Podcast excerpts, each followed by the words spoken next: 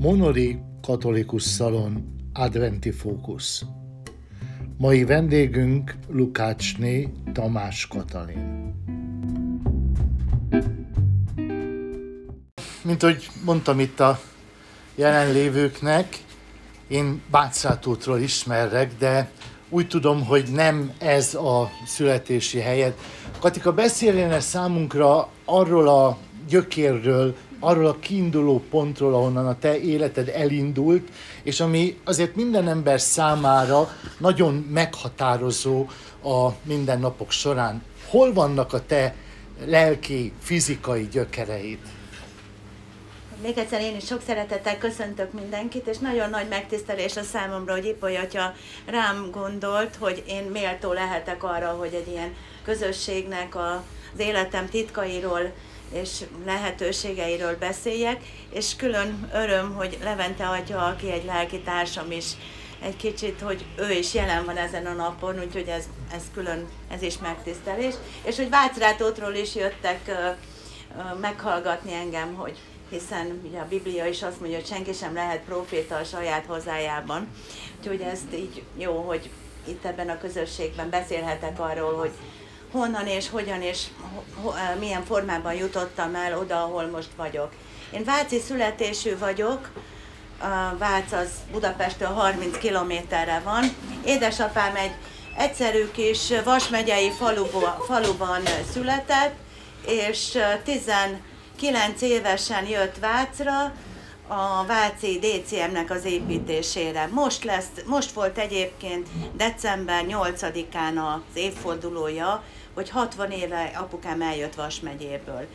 Egyszerű munkás családból, kétkezi munkás családból származom, az édesanyám, is, az édesanyám váci, ő ott a Váci Naszály hegyben nőtt fel, Gombáson, és a földműveléssel foglalkozott, és amikor az apukám a dé cé embe került, akkor ő konyhalányként dolgozott ott, és ott ismerkedtek meg, és én lettem szerelmük gyümölcse, úgyhogy következő évben lesz hatvan éves házassági évfordulójuk. Tehát, hogy a korai házasság, azt mondják, hogy felelőtlen, de hatvan éve őrzik egymást, és olyan értékeket tudtam tőlük kapni, mint a munka szeretete, a munka tisztelete, a családért való ragaszkodás, a szolgálat, tehát édesanyám harminc éve otthon van, és otthon a háttérben szolgál. De a szónak a klasszikus értelmében mindegyikünk bármikor felhívja egy szendvics, egy ebéd, egy süti, és most édesapámat is gondozza, hiszen ő most egy kicsit lebetegedett, vagy egy beteg állapotba került, és az anyu nagyon méltó szolgálatot teljesít. Tehát ez, és a hit soha nem, tehát a hit az kezdettől fogva jelen volt az életünkben. Nem volt kérdés, hogy én beleszülettem a hitbe, még a szocializmusnak a nehéz időszakában is a hármas magatartásom azért volt, mert hittanra jártam, és úgymond lopva kellett elmenni a hittan, templomba hittanra.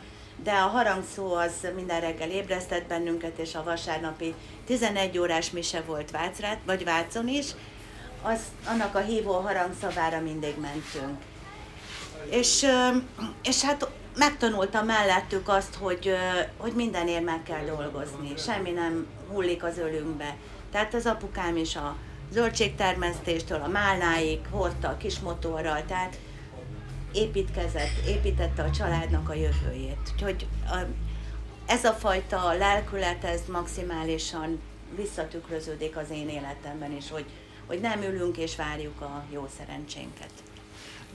Volt szerencsém látni, hogy édesapáddal és édesanyáddal beszélsz, és az számomra annyira megható volt, mert az a kedvesség, az a finomság, ami a beszélgetésetekben is ott a jelenlétben ott volt, az, az nagyon megfogott, nagyon megragadott, hogy felnőtt fejjel az a gyermeki alázat és szeretet az ott van benned.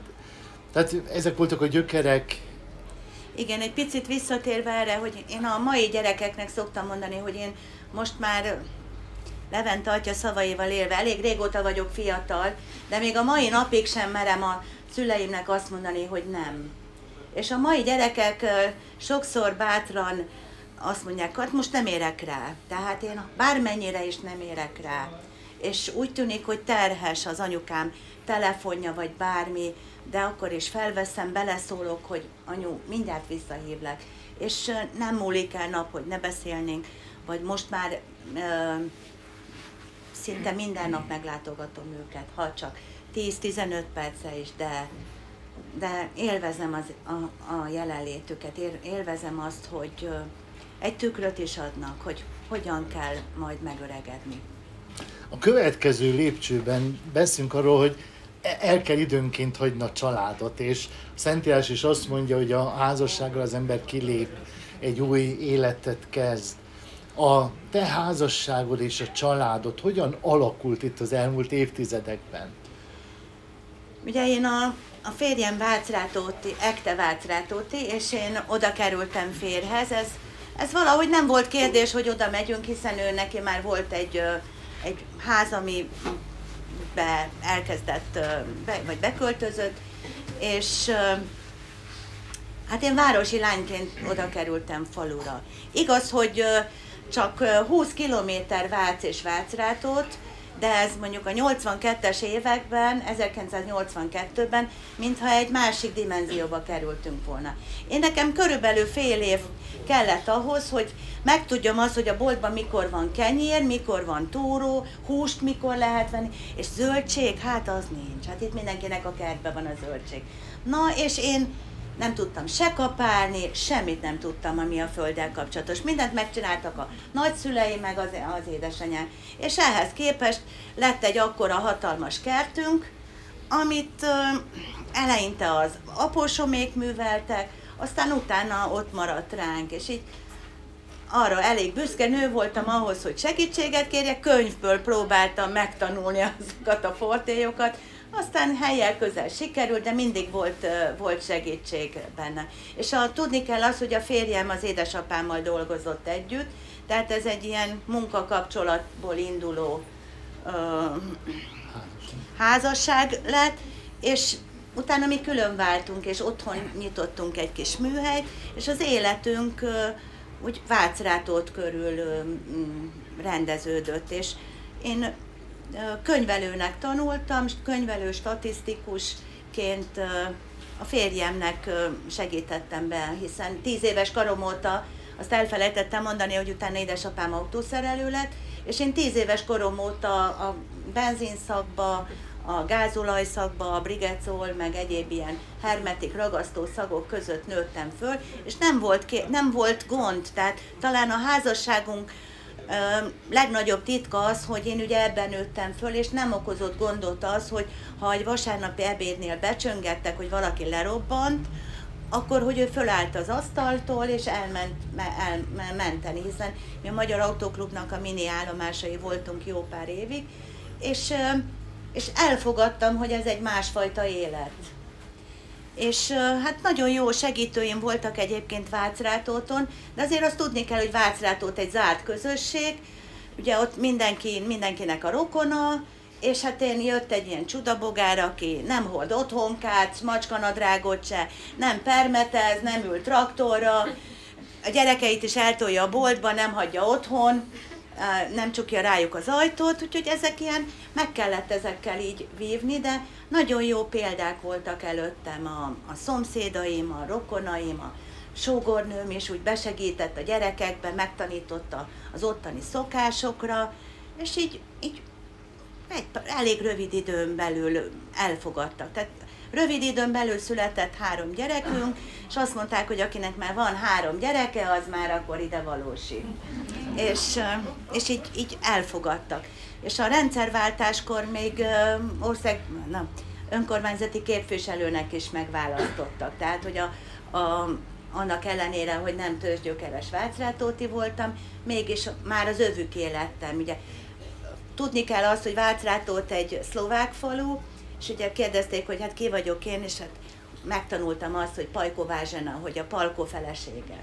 És akkor melyik Palkó? Hát a Szivaros Lukácsé. Tehát, hogy így, így ezek a kis kifejezések így, így könnyítették. Én egy nyitott uh, ember vagyok, és, uh, és így mindig beszélgettem az emberekkel, és nem, nem volt nehéz.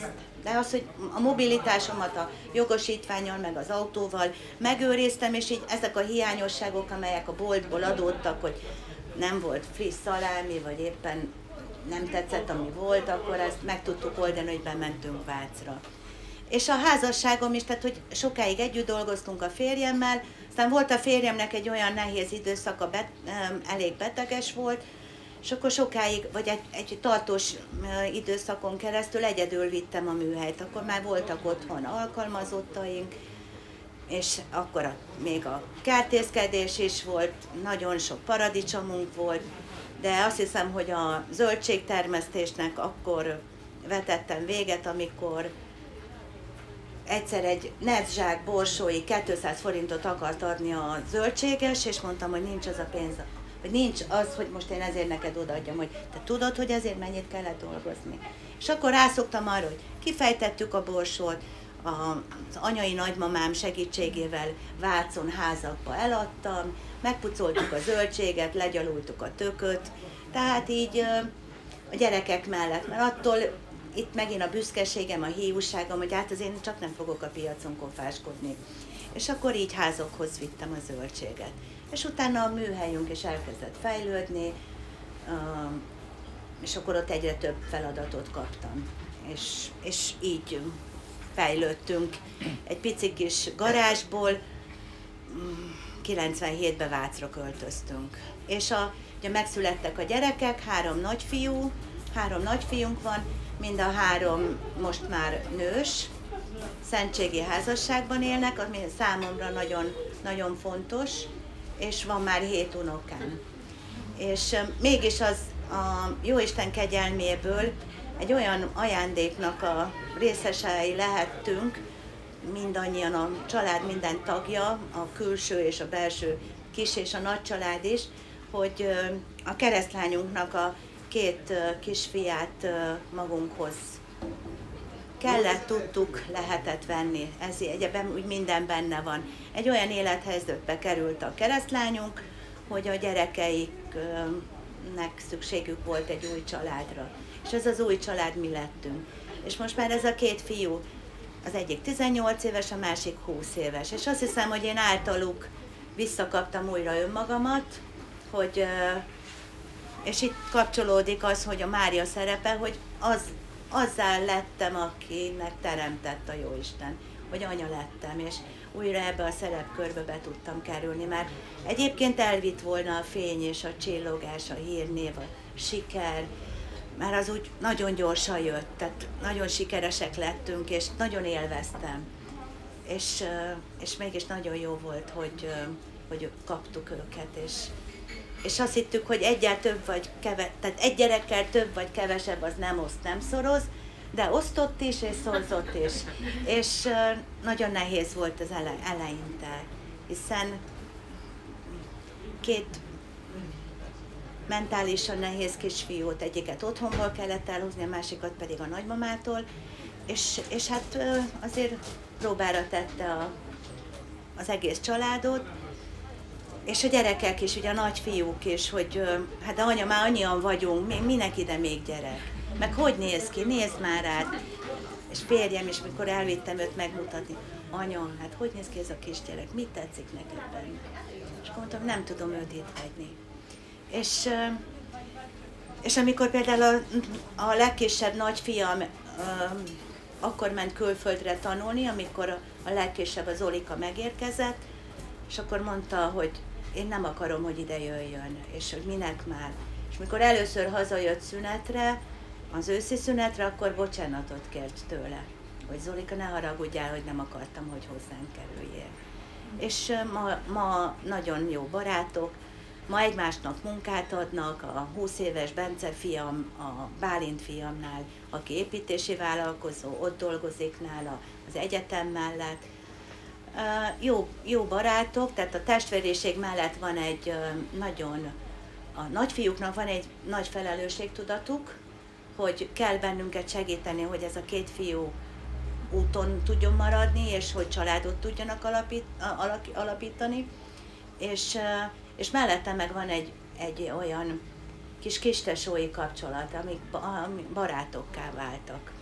Úgyhogy... Hát ugye akkor kiderült, hogy ez az öt fiú ott van a, az életedben, azért ezeket nem könnyű karban tartani, meg odafigyelni rájuk, nevelni, vezetni őket. Katika, te ilyen határozott nő vagy, határozott családanya is vagy, igen. A fiúkkal kapcsolatban? Nagyon, igen. Mm. Tehát azért ugye a férjem viccesen szokta mondani, hogy ugye van a nyak, meg a fej, és mindig a fej bólint. Igen, de hát a nyak mozgatja a fejet, tehát uh, bár ahogy idősödöm, a, vagy érek jobban meg, már egy-két vitát elengedek, de, de igen, szóval nagyon, főleg azokat az értékeket fontosnak tartom a gyerekekbe, úgymond belesújkolni. Ez ma nem divatos, mert ma, ma a gyerekek azt csinálják, amíg neki tetszik, tehát de nálunk vannak korlátok, szabályok, igen, még ma is fel kell, hogy hívjál, be kell, hogy jelentkezzél, ha elmész, hogy tudjam, hogy hol vagy, mi történik vele. Hogyha meg elmegy egy mentő és szirénázik, akkor tudjam, hogy te esetleg nem ott vagy, és nem veled lehetett a baj. Tehát ezek, meg, hogy nem, ezt nem tudom jól elmondani, de hogy jussatok már vala, valamire, tehát abból nem lehet megélni, hogy ülsz és várod a jó szerencsédet. Ezt már egyszer mondtam, hogy nem várjuk a sült galambot. Ugye a Bibliában is azt mondja, hogy segíts magadon, a Jóisten is megsegít, de ehhez, ehhez kellenek az inspirációk, tehát én nem szeretem a... tehát biztos nem könnyű velem. Tehát én nem, nem igazán engedem azt, hogy most csak úgy üljenek és nézzenek ki a fejükből. Meg még nyomkodják a, most a telefont. Tehát valami hobbijuk, céljuk legyen. Tehát nem, most már elfogadom azt is, hogy nem baj, ha nem segítenek. De például a két otthon maradt fiúnak igenis vannak nyári kötelezettségei. Te is itt laksz, ez nem egy mama hotel, nem az van ide kiírva, hogy apartman.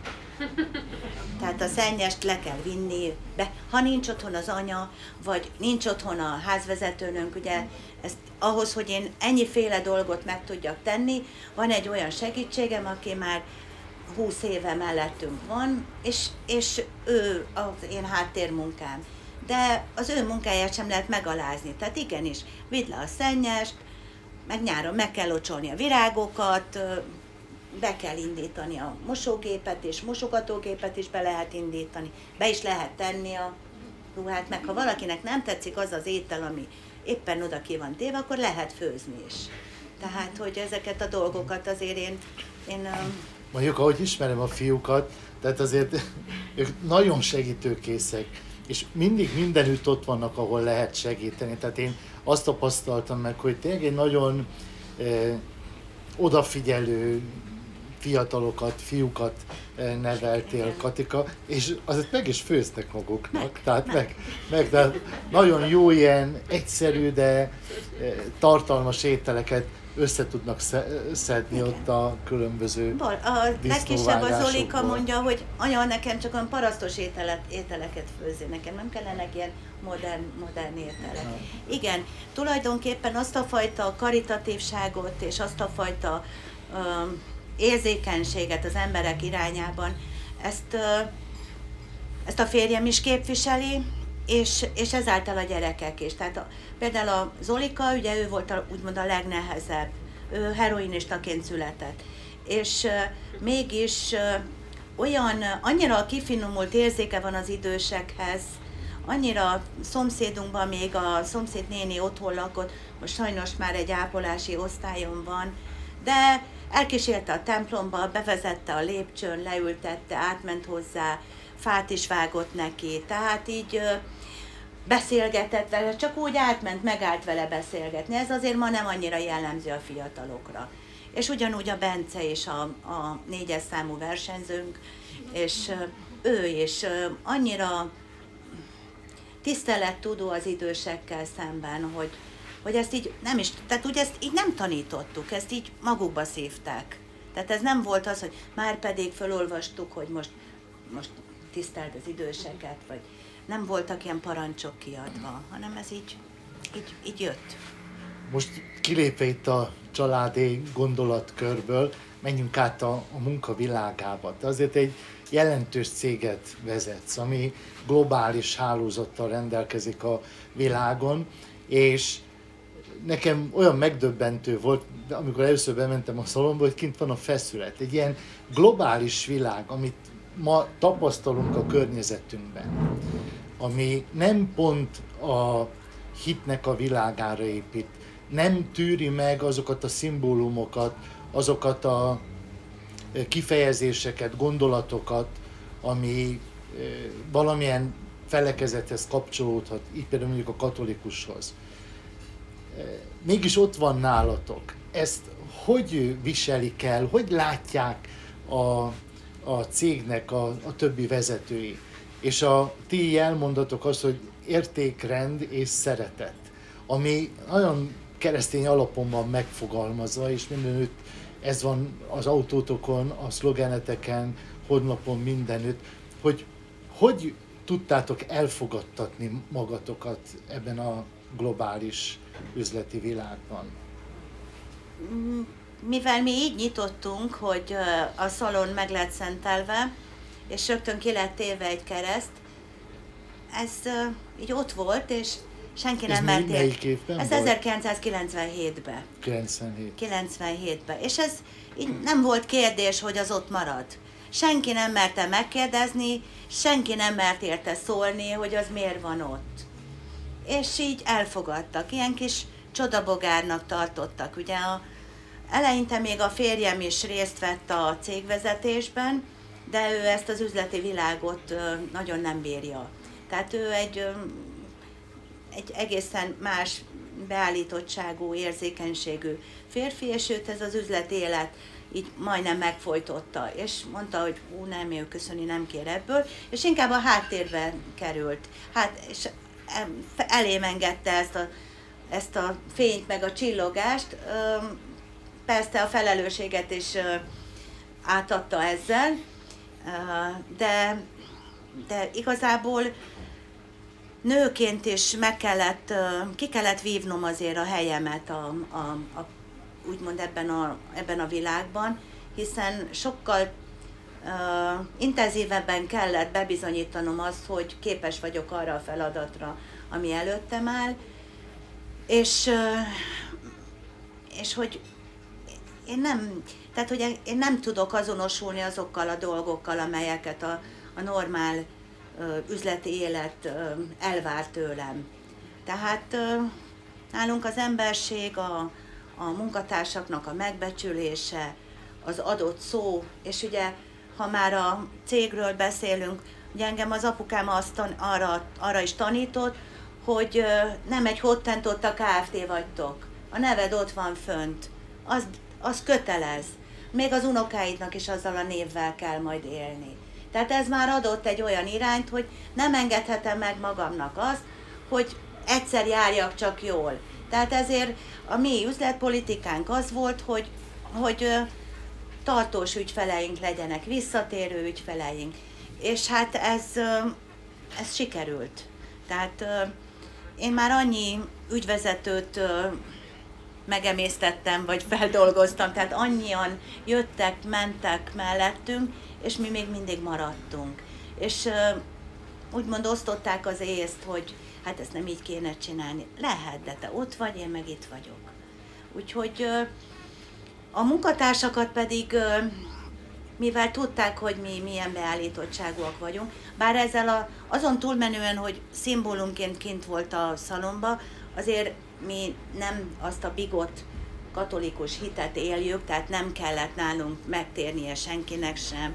De örömmel vettem azt, hogyha egy-egy munkatárs kért lelki segítséget, és mondjuk pont Levente atyát oda tudtam hívni, hogy szükség volna beszélgetni valakire, vagy valakinek valakiét el kell temetni, nem tudott hova fordulni. Tehát azért tudták, hogy én érzékeny vagyok a, a hitre is, és szociálisan is érzékeny vagyok, ezért megmertek szólítani az emberek. És ez egy olyan többletet adott nekik a munkahelyen való tartózkodáshoz, hogy ez volt a mi kis erősségünk, hogy, hogy nálunk nem csak ő valaki volt, egy, akár egy értékesítő vagy egy autószerelő, hanem ő mondjuk a Kreszler János, vagy a Tóth Pista, és, és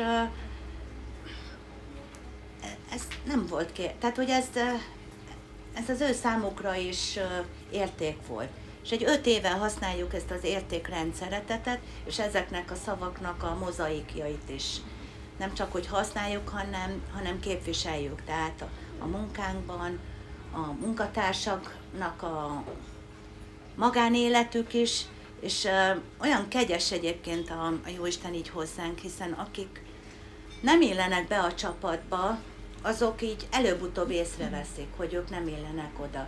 És nem kell trükköket alkalmazni, hogy eltávolítsuk őket, vagy most, ö, hanem úgy rájön, hogy hú, hát én ezt nem, nem bírom. És, és úgy szépen, szépen ö, váltanak. És mi mindig jobb embereket kaptunk. Olyan jó volt, hogy mindig értékesebb, és mindig egyre jobban kifinomultabbá váltak ezek a, ö, ezek a munkatársi kapcsolatok, és ö, persze nem ment le nagyon barát, tehát nem ment le bratizásba, bocsánat, hogy így fejezem ki magam, mert, mert én mindenkinek tiszteletbe tartom a magánéletét. Tehát én senkire sem szeretném ráöltetni az én hitemet, az én, tehát a vallásomat, de igenis felelősnek tartom magam azért, hogy mondjuk adventkor minden hétfőn gyertyát gyújtsunk, és minden héten elmondjak egy történetet, egy tanmesét, ami mondjuk a mi munkánkra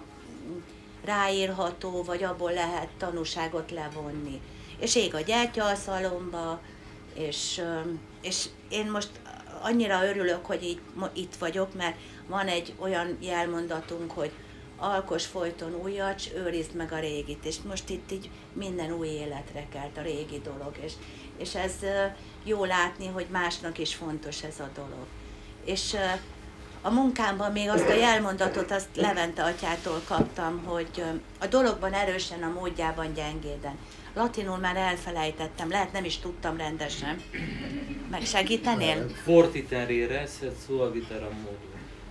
Most már mindenki tudja. Most már mindenki tudja, jól, hogy ez... Ismételjétek el utána, fortiter in re, fortiter in re, fortiter in re, szed, szed, suaviter, suaviter, a modo, a modo, summa cum laude. És hogy, hogy ez ugye sokan először nem értették, hogy ez mit is jelent. És ez azt jelenti számomra, azt üzente, hogy a céljaimban legyek nagyon határozott, és a módjában meg gyengér. Tehát én nekem a mai napig komoly lelki nehézséget okoz, ha mondjuk fel kell mondani valakinek. Komoly vívódás, amikor felveszek egy embert, hogy igen, biztos ő-e az, és, és a kiválasztásnál. De, de pont most a nagyböjti időszakban András napkor kaptam egy jó visszacsatolást a reggeli Róráte misén, hogy ugye Andrást kiválasztotta Jézus, és hogy ugye nem azt mondta neki, hogy nyújts el be egy önéletrajzot, gyere be próbamunkára, majd ha megfelelsz a próbamunkának, akkor egy három hónapos próbaidőre ott lehet, hanem hitte, hogy jó. És a András sem kételkedett abban, hogy ő jó helyre megy. Na és ezt, ezt a fajta, hát nem, nem ezt, hanem az ehhez hasonló képességet közel huszonöt év alatt, amit itt Vácon voltunk, és előtte már tizenvalahány éve, tehát nyolcvankettő óta gyakorlom ezt a tevékenységet. Most már kezdem érezni, hogyha én ránézek egy emberre, és akár kezet fogok vele, vagy egy három mondatot beszélek vele, akkor nagyon nagy valószínűséggel el tudom dönteni, hogy, hogy lesz belőle valaki, és érdemes küzdeni érte, vagy nem. Katika, itt most a munkáról menjünk egy kicsit, to- lépjünk egyet tovább, hogy egy ilyen nagy család, egy nagy cég mellett, én úgy tudom, hogy nagyon sok mindennel foglalkozol még, nagyon aktív vagy az önkéntes szolgálatokban, több irányban is. Az aktív életet is nagyon pártolod, a mozgást, a túrázást. Ezek hogy férnek be egy üzletasszony mindennapi életébe? És mesélj már nekünk egy kicsit arról, hogy milyen önkéntes szolgálatokat látsz el. Ez is a munkához volt, a munkához köthető először, tizennyolc évvel ezelőtt. Egy máltai szeretetszolgálatos autó bejött, és mondta, hogy nagyon gyorsan meg kell, el kell készíteni az autóját, mert Lourdesba mennek. Tudni kell azt, hogy én egy jó pár évvel, kilencvenkettőben voltam először Lourdesba, és amíg én Lourdesba voltam, addig a harmadik fiam, a Bálint fiam leesett a szüleimnél a, a, a teraszról, és semmi baja nem lett, egy öt méteres teraszról leesett. Semmi baja nem lett, és hogy hazajöttem, akkor még nem volt mobiltelefon, kiderült, hogy én akkor pont a szűzanyánál ültem sorba, hogy fürödjek, meg ezeket a dolgokat elvégezzem, és akkor hazajöttem, akkor felajánlottam azt, hogy ezért, mivel nem történt semmi, én visszamegyek oda mosogatni. Mert nem tudtam nyelveket, semmit, és láttam, hogy rengeteg ember van ott. És hogy nagyon sok segítségre van ott szüksége az odaérkező zarándokok kapcsán. És akkor ez a, eljött az idő, és akkor meghallottam, hogy ezek Lourdesba mennek, és mondtam, hogy hú, Laci, ez a Adányi László a ma és a, a máltai e, szeretetszolgálatnak a vezetője, és e, mondom neki, Laci, segítenél nekem, hogy szerzel oda címet, hogy hogy tudok oda kimenni? Mondja, mit akarsz, hogy csináld? Mondom, mosogatni. Azt mondja, hát akkor gyere velünk mosogatni, de nem edényeket, hanem embereket. És akkor így derült ki, hogy rajtam kívül még két vállalkozó férfi, az, ők is az üzleti életből, az építőiparból mentek, és így hárman újak bekerültünk.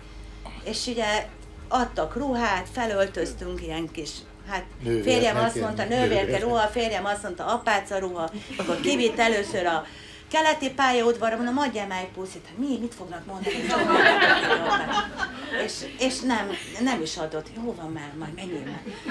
És beöltöztünk, beosztottak fülkékbe, ugye akkor még vonattal mentünk, hálókocsis vonattal, ott ültek a betegek, mindenkinek volt egy betege, én is beültem a fülkébe, és még Kellenföldön sem voltunk, és akkor elkezdi az egyik beteg, nővérke, nővérke, mondom, tessék, először néztem, hogy kinek szól, és akkor kiderült, hogy nekem, és akkor kicsúszott a katéterem. Hű, na most mit fogok csinálni?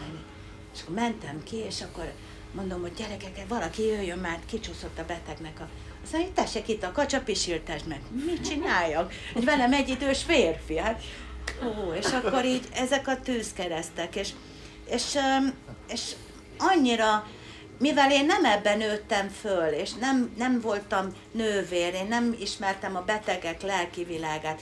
Én, akik ott voltak, nem vettem őket betegnek, hanem ugyanúgy vittem lufikat, szórakoztattam őket a váróba, ami kellett egyik állomással a másikra menni, és nagyon megtetszett, nagyon fel, felvidított, pedig takarítani, vécét pucolni, fürdetni, mindent kellett csinálni, de én úgy jellemeztem magam, én, aki egyújas vezető vagyok, aki utasításokat adok az alkalmazottaimnak, nekem, nekem is adtak utasítást. És nagyon jó volt balanszot kapni arról, hogy, hogy képes vagyok-e arra, hogy én, én is utasításokat hajtsak végre. És akkor hosszú éveken keresztül ment ez, és egyre jobban kezdett hiányozni, hogy nem csak, ugye nem csak májusba menjek, hanem, hanem hogy máskor is találkozzak betegekkel.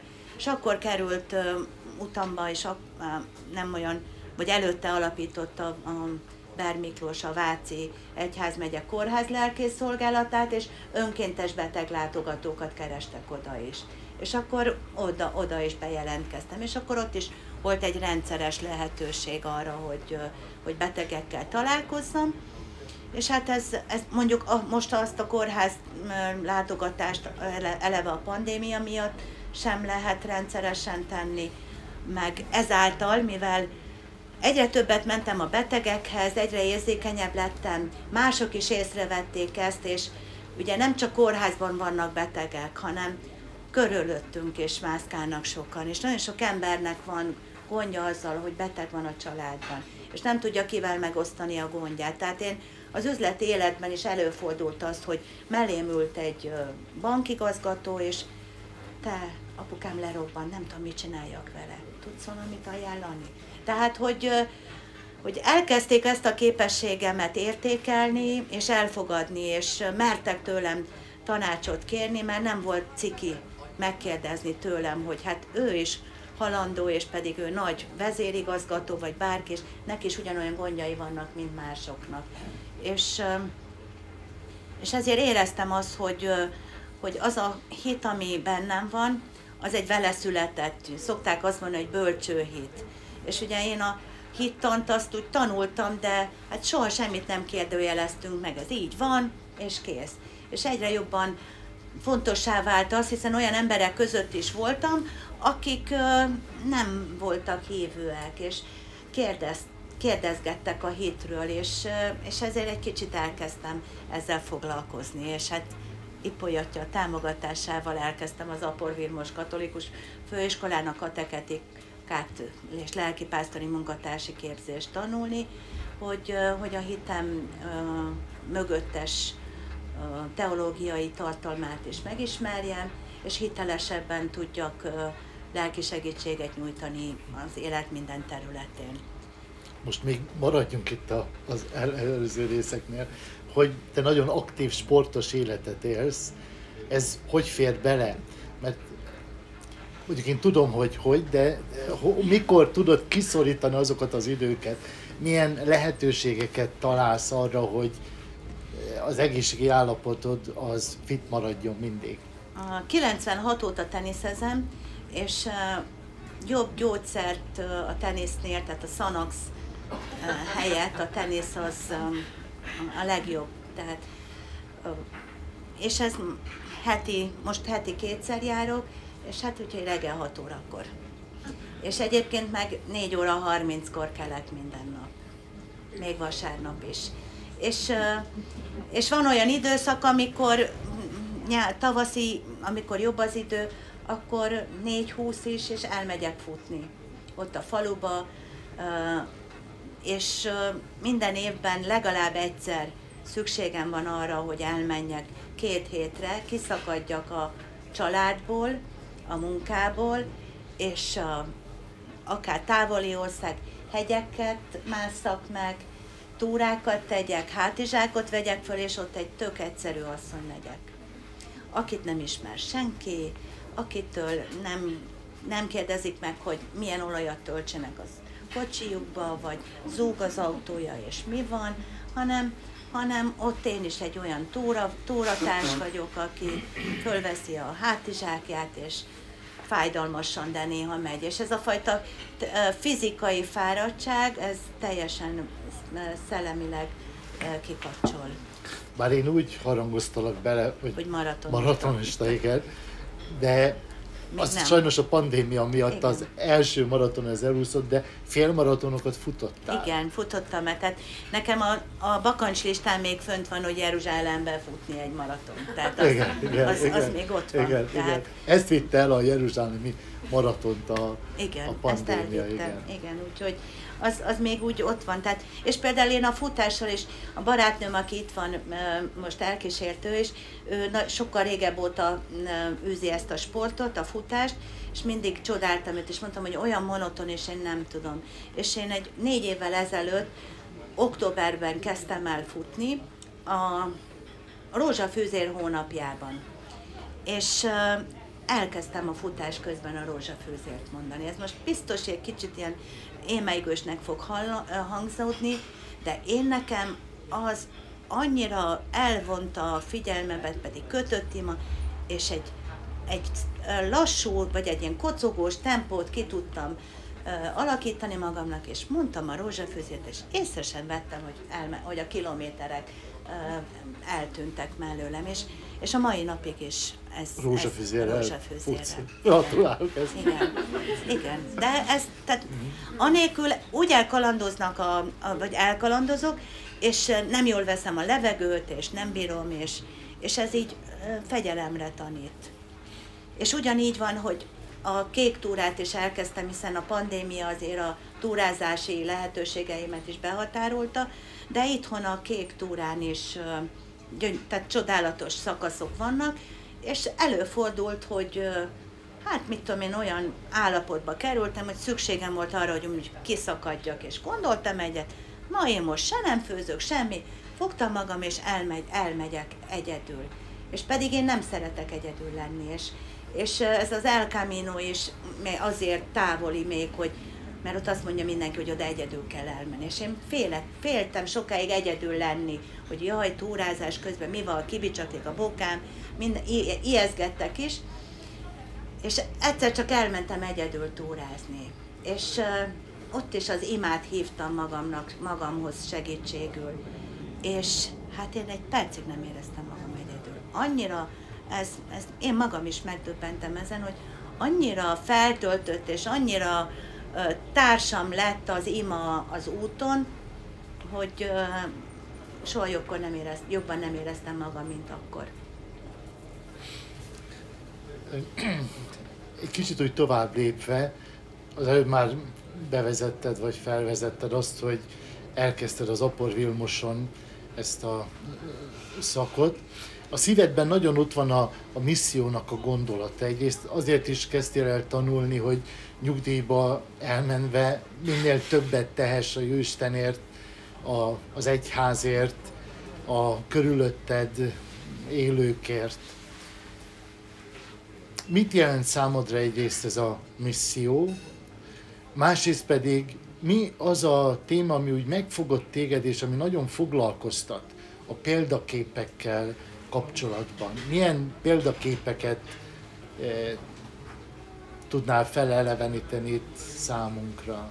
Um, igen, ez egy jó kérdés. Tehát a, a, az Apor-Virmoson ugye a szakdolgozatra készülök, és női szentek, mint példaképek az ifjúság nevelésében, hogy milyen hatást tudnak adni még ma is a női szentek, és én, az én számomra, tehát maga az evangelizációt most már egyre tudatosabban űzöm, ha lehet ezt így mondani, hiszen most már ez a kis könyvecske, ez a negyedik kis könyvem, mert fontosnak tartom, vagy jól, fontosnak is tartom, és úgy látom, hogy szüksége is van a környezetemben élő embereknek arra, hogy legyen egy kis nem általam írt gondolatoknak a gyűjteményére, ami éppen ki milyen lelki állapotban van, tud belőle csemegézni, éppen a női ridikülökbe belefér, és egy kicsit így, a, így, így feltöltődhetnek. És eleve ez is elindított, hogy célomnak tartom azt, hogy minél több emberhez eljutassam a jó gondolatokat. Van egy Facebook oldalam, a Szeretet Gyöngy oldalak, most már az is közel, hát szerintem olyan hat-hét éve működik, és oda adventben és nagyböjtben minden nap töltök fel üzeneteket, és egyébként meg minden vasárnap van, és egy heti jó cselekedeti ajánlás is van benne. És ez azért érdekes, mert ezek mindig olyan típusú üzenetek kerülnek föl, amelyek, amilyen lelkiállapotban én is vagyok, mert ugye én magamnak is üzenek ezáltal.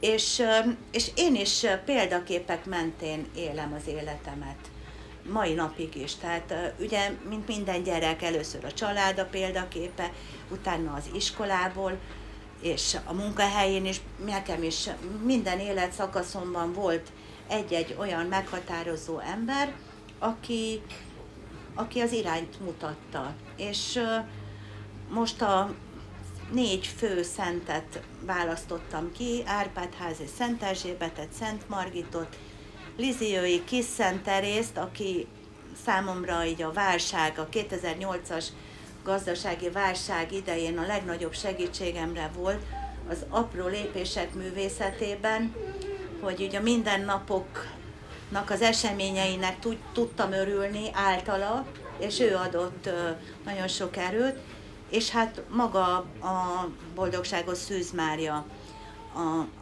Mária igenje. Tehát nekem, nekem ez az igen, ez egy jezsuita a zarándok út után erősödött meg nagyon, hogy Mária sem nem hezitált, nem kérdezett, és nem, nem tette mérlegre az, hogy most hoppá, lesz új babakocsi, vagy lesz pelenka, vagy éppen most hol fogunk lakni, milyen bölcső lesz, vagy kiságy, vagy milyen bababútor lesz.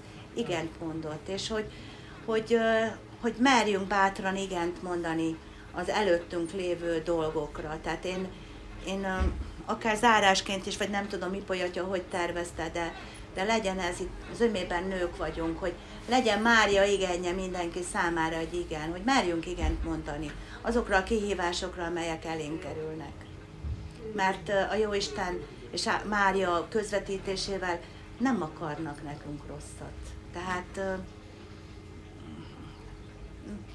ne féljünk elfogadni a, a kihívást, a, a félelmeinket se féljük, hiszen az a baj, hogy a félelmeink, ha vannak, és már pedig vannak, és ha nem merjük odaadni a Jóistennek, akkor azok megfosztanak bennünket a kreativitásunktól, a megoldási készségünktől.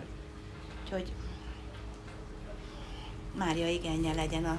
Vagy én nem, nem tudom már ez mit kérdezni, tehát Patika, annyira szép kerek egészet mutattál az életedről, viszont vannak esetleg kérdések? Múltkor is úgy volt, aki megfogalmazott kérdéseket. Valamire itt a jelenlévők szívében. Hát és még ami, bocsánat, még ami gondolkodnak, vagy esetleg bátrabbak lesznek, hogy uh, sose, egy nő sose merje, uh, merje nő lenni. Tehát olyan szép hivatás nőnek lenni, olyan szép élni azzal, hogy mi nők vagyunk, a teremtésnek része, és hogy úgy legy, legyünk büszkék rá, hiszen általunk, a hit is, a gyerekekbe, az a, és ezt tartom fontosnak, és egy küldetésnek is, hogy a, ha, el, ha végzek az iskolával, hogy egy olyan kis csoportot kialakítani, hogy azok az anyák, akik az interneten keresik a problémáikra a megoldást, az ne ott keressék, hanem, a, hanem segíteni őket, hogy a hitben, a Bibliában ott van minden, csak kérni kell, és meg kell találni. Tehát, hogy merjünk nők lenni. És merjünk igent mondani a hivatásunkra, mert itt mindenkinek megvan a maga hivatása.